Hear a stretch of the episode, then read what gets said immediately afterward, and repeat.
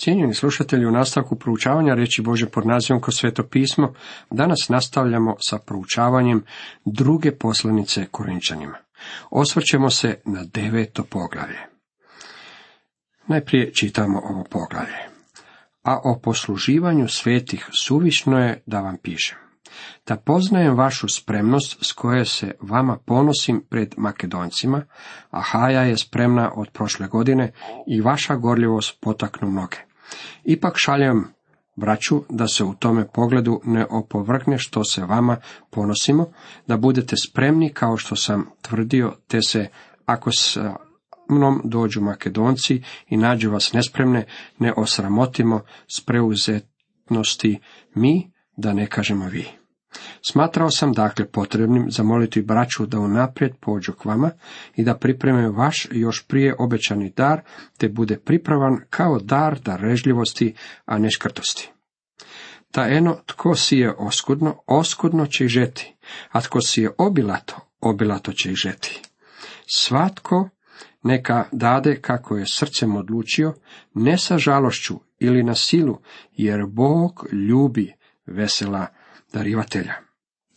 A Bog vas može obilato obdariti svakovrsnim darom, da u svemu svakda imate svega dovoljno zase i izobilno za svako dobro djelo. Kao što je pisano, rasipno dijeli daje sirotinji, pravednost njegova ostaje do vijeka. A onaj koji pribavlja sjeme sijaču i kruh za jelo, pribravit će i umnožiti sjeme vaše i povećati plodove pravednosti vaše.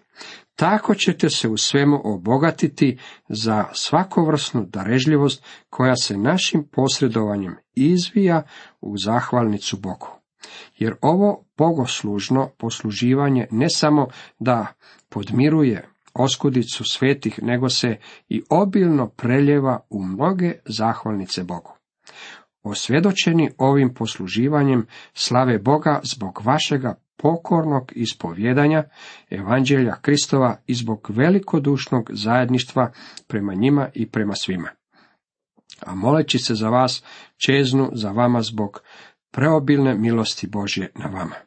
Hvala Bogu na njegovu neizrecivu daru. Toliko iz devetog poglavlja. Tema ovom poglavlju glasi sakupljanje za siromašne svete u Jeruzalemu. U ovome poglavlju nastavlja se tema koju smo obrađivali u osmom poglavlju. Tamo smo se bavili milošću davanja, a ovdje ćemo pogledati što u stvari jest kršćansko davanje. Pojašnjenje kršćanskog davanja. A o posluživanju svetih suvišno je da vam pišem. Da poznajem vašu spremnost s koje se vama ponosim pred Makedoncima, a Haja je spremna od prošle godine i vaša gorljivost potaknu mnoge. Ipak šaljem braću da se u tome pogledu ne opovrgne što se vama ponosimo, da budete spremni kao što sam tvrdio, te se, ako sa mnom dođu makedonci i nađu vas nespremne, ne osramotimo s preuzetnosti mi, da ne kažemo vi. Pavao im poručuje da bi mu bilo jako neugodno kad bi došao k njima nakon što ih je na sva usta pohvalio pred drugim ljudima, da vidi da nisu ništa sakupili. Slobodno davanje materijalnih blagoslova je pravi ispit za svaku crkvu. Znam posjećivati crkve koje su uistinu duhovno žarke. To su velike crkve i uvidio sam da su vrlo darežljive kad je riječ o davanju. Bio sam i u nekim crkvama koje su duhovno mrtve. Kod njih sam vidio da niti mnogo ne daju. Mrtvi su i također i u svom davanju. Veličina kolekte je prilično dobar barometar. Možemo vidjeti da su se vjernici u Korintu zavjetovali da će dati nešto kako bi pomogli vjernicima u Jeruzalemu. Moram ovdje istaći kako je svaki zavjet kojeg neki kršćanin učini između te osobe i gospodina. To je zavjet s gospodinom da ćete nešto učiniti ili da ćete nešto dati. Poznajem jednog bogatog čovjeka kojeg su pitali, kako ste se uspjeli toliko obogatiti kad toliko toga dajete drugima? Pa odgovorio je, Bog ubacuje svojom lopatom, a ja izbacujem svojom. Stvar je u tome što Bog ima veću lopatu. Dragi moji prijatelji, mi nikada nećemo moći davati više od našeg gospodina. Smatrao sam dakle potrebnim zamoliti braću da unaprijed pođu k vama i da pripreme vaš još prije obećani dar, te bude pripravan kao dar darežljivosti, a ne škrtosti. Zapažamo da Pavao njihov prinos naziva darom. To nam pokazuje da će se raditi o velikodušnom prinosu, što je ujedno i dokaz da Božja milost djeluje u srcu čovjeka. U nastavku poticaj na kršćansko davanje. Tajno, tko sije oskudno, oskudno će i žeti, a tko sije obilato, obilato će i žeti. Kad je Pavao govorio o starješinama Efeške crkve, podsjetio ih je na istu stvar. U svemu vam pokazah, tako se trudeći treba se zauzimati za nemoćne i na pameti imati riječi gospodina Isusa, jer on reče, blaženije je davati nego primati. Dijela 20.35 Očito je, blaženije je davati nego primati bio izraz kojeg je gospodin Isus stalno upotrebljavao. Znam da su te riječi postale u današnje vrijeme dosta otrcana izreka. Mnogi ljudi ih stalno navode, a malo ili gotovo nimalo provode u praksu. Blažen u stvari znači sretan. Biti ćete sretniji ako budete davali, nego ako budete stalno primali. Kako na vas utječe kad dajete? Tu nalazimo praktični ispit za vas i mene danas. Sijemo li obilato, dajemo li na takav način? Zamislimo da ratar jedne godine posije mnogo sjemena na njivu i da iz nje iznikne obilne žetva. Neka taj čovjek druge godine pomisli, nema smisla potrošiti mnoštvo sjemena. Polovicu sjemena ću zadržati za sebe, a polovicu ću posijati. Svaki poljoprivrednik zna da će takvim postupanjem ubrati vrlo oskudnu žetvu. Načelo je tako da tko god škrto sije, škrto će i žeti, a onaj koji sije obilato, obilato će i žeti. Jednom sam govorio u nekom gradu i došla je na taj sastanak i skupina ljudi iz susjednog grada. Gospođa koja je bila nazočna bila je mojih godina. Moj otac bio ubijen u jednom polju pamuka nedaleko njene kuće i bio je pokopan ondje. U ono vrijeme bio običaj da kad bi se u nekoj obitelji desio smrtni slučaj, susjedi i prijatelji slali bi hranu i pomoć ožalošćenoj obitelji. Ja nikada neću zaboraviti predivna jela koja su nam bila poslana u to vrijeme. Ta mi je gospođa rekla da se sjeća dok je bila djevojčica kako je njena majka kuhala mnogo hrane i slala to našoj obitelji. Rekla mi je, nisam niti slutila da ću vas slušati nakon toliko godina. Mi smo vam dali tjelesnu hranu, a sada vi nama dajete duhovnu hranu. Nisu škrto sijali i nadam se da i žanju obilato. Vjerujem da ovo načelo funkcionira na svakom području života. Jedan od razloga zbog kojeg su mnogi od nas danas tako siromašni je taj što nam je šaka stisnuta kad je riječ o našem odnosu s gospodinom. Svatko neka dade kako je srcem odlučio, ne sa žalošću ili na silu, jer Bog ljubi vesela darivatelja.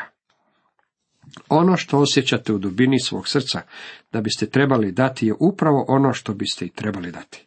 Međutim, tu nalazimo ispit, ne sa žalošću. Bog ne želi da dajete ožalošćeni. Što to znači? Bog ne želi da mu date makar i jednu lipu ako biste je radije zadržali za sebe. Možda ćete reći, ali ja sam službenik crkve i moja je dužnost davati, ili ja sam član te i te crkve i odgovoran sam davati. Istina je da vam vaša crkva to može reći. Kad sam bio pastor, običavao sam govoriti ljudima, ovo je vaša crkva i vi, vi biste je trebali podržavati. Međutim, Bog to ne govori. On nam poručuje, da ako ćemo žaliti zbog onog što smo dali, ne trebamo mu to niti dati.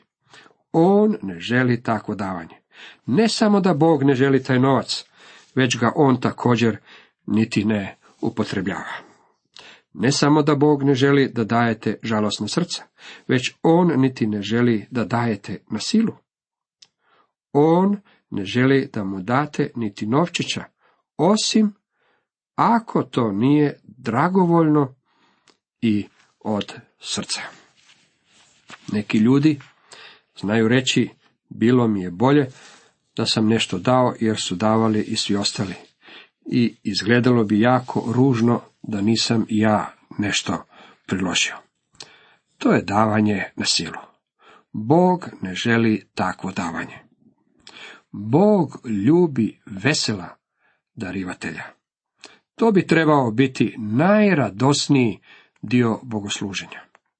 Bio sam u mnogim crkvama u kojima nakon što sakupe priloge, cijela zajednica ustaje i pjeva. Slava Bogu od kojeg sve potiče. Mislim da je to uistinu predivno. Još bi bilo bolje kad bi prvo pjevali tu pjesmu, a onda davali. Time bi bili spremni davati i još bi k tome bili radosni. Osim toga, mogli bi posegnuti za svojim lisnicama već kod stoje. Bog ljubi vesela darivatelja. Ako ne možete davati radosno, onda Bog niti ne želi da dajete. A Bog vas može obilato obdariti svakovrsnim darom, da u svemu svagda imate svega dovoljno zase i izobilno za svako dobro djelo. Još nisam upoznao čovjeka koji je bankrotirao zbog toga, što je davao previše za gospodnje djelo. Možda i postoji takav čovjek, međutim ja ga nisam uspio susresti za vrijeme svoje službe. Ja vjerujem da će vas Bog blagosloviti. Ne mislim da će blagoslov kojeg vam on daruje uvijek biti materijalni blagoslov. Mnogi ljudi smatraju da mogu Boga držati za obećanje materijalnog blagoslova. Mislim da to nije moguće. On nam je obećao blagosloviti nas svakim duhovnim blagoslovom. Kao što je pisano, rasipno dijeli, daje sirotinji, pravednost njegova ostaje do vijeka. A onaj koji pribavlja sjeme sijaču i kruh za jelo, pribavit će i umnožiti sjeme vaše i povećati plodove pravednosti vaše. To je navod iz 112. psalma. Tamo se naziva blaženim čovjek koji se boji Boga i spremno daje siromašnjima. Moramo podijeliti ono što imamo s onima koji nemaju tako mnogo. Vjerujem da bismo se u crkvi trebali brinuti o našim članovima. Postoji tako mnogo prilika da podijelimo nešto s ljudima. Mnogi kršćani imaju dar gostoljubivosti i to jest jedan od darova. Oni znaju otvoriti svoje domove i učiniti da se ljudi kod njih osjećaju kao kod kuće. Također često prvo odvode ljude u crkvu kako bi oni čuli evanđelje, a nakon toga ih vode kući na večeru. To je predivan način svjedočenja. Na taj se način mogu dohvatiti usamljeni ljudi i oni kojima nedostaje zajedništvo. Pavao nam iznosi ilustraciju poljodjelca kojem nije žao potrošiti mjericu za mjericom sjemena, jer vjeruje da će iz toga dobiti obilnu žetvu. Bog je onaj koji umnožava poljodjelčevo sjeme. Bog je onaj koji će umnožiti sve što ste učinili za njega. Zato se nemojte bojati davati za Bože djelo. Jednom sam imao iskustvo kad sam stanovitog mladića morao potaknuti da ne daje. Nedavno se spasio i toliko je davao da nije ostavljao dovoljno za svoju obitelj. Biblija nam govori da smo gori od bezbožnika ako se ne brinemo za našu obitelj. Vidite to u 1. Timoteju 5.8. Istakao sam mu to i rekao mu da također mora brinuti za potrebe svoje obitelji, a nakon toga treba velikodušno davati za gospodina. Bog ne želi da budemo ekstremisti čak niti kad je riječ o davanju. Moramo biti uravnoteženi. Trebamo imati zdravu pamet i zdravo rasuđivanje.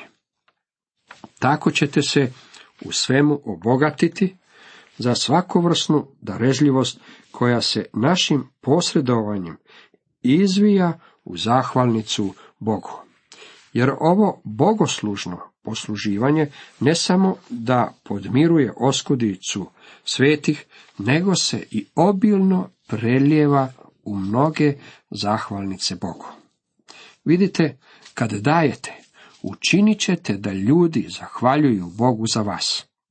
Bog je onaj koji će primiti slavu. Osvjedočeni ovim posluživanjem slave Boga zbog vašega pokornog ispovjedanja, evanđelja Kristova i zbog velikodušnog zajedništva prema njima i prema svima. Dok sam bio u posjeti misijskom polju u Venecueli, stanoviti misionar rekao mi je nešto o jednoj obitelji koju sam poznavao. Rekao je, oni su mi bili jako velikodušni. Zahvalan sam Bogu za njih. Pavao je rekao da će tako i biti. Misionari u Venecueli bili su zahvalni Bogu zbog toga što je postojala ta obitelj. Zahvaljuje li tko Bogu zbog vaše velikodušnosti? Dalje kaže, a moleći se za vas, čeznu za vama zbog preobilne milosti Božje na vama. Davanje je milost. Nije nam zapovjeđeno davati desetinu. Davanje nije nešto što je regulirano zakonom, to je milost. Bog od nas traži da dajemo milost prema svojim mogućnostima. Neki bi kršćani trebali davati mnogo više od desetine. Drugi kršćani uopće nisu sposobni davati. Moramo davati koliko smo sposobni. Pavao sažimlje cijelu temu o davanju govoreći. Hvala Bogu na njegovu neizrecivom daru. Bez obzira koliko dajete, ne možete davati na način na koji Bog daje. Bog nam je dao neizrecivi dar. Niti jedan čovjek ne može se približiti Božjem daru, koji je dao svog sina da umre. Razmišljajte na trenu ovome. Vraćamo se na ono što je bilo rečeno u poglavlju osmom u devetom redku. Jako je bio bogat, napustio je nebo, ostavio je slavu, sišao na ovaj svijet kao misionar. Nije došao samo živjeti, već i dati svoj život za vas i mene. Došao je umrijeti na križu. Došao je biti okrutno ubijen, kako bismo vi i ja mogli imati vječni život. Svoju je dušu učinio žrtvom za vas i mene. U poslanici Hebrejima rečeno nam je da je gospodin Isus to učinio zbog radosti što je stajala pred njim. Dragi prijatelji, on je predivni, slavni spasitelj. Nemojte ga nikada spuštati na niski nivo. On je svjetla zvijezda danica. On je Boži sin koji nas je otkupio, koji je dao svoj život za nas. On je neizrecivi dar vama i meni. To je vrhunac davanja. Nitko, ama baš nitko, ne može ići dalje od takvog davanja. Davanja kojeg Bog daje. A i načina na koji on to daje. Iz ljubavi, iz milosti, prema iskubljenom čovjeku. Cijenjeni slušatelji, toliko za danas.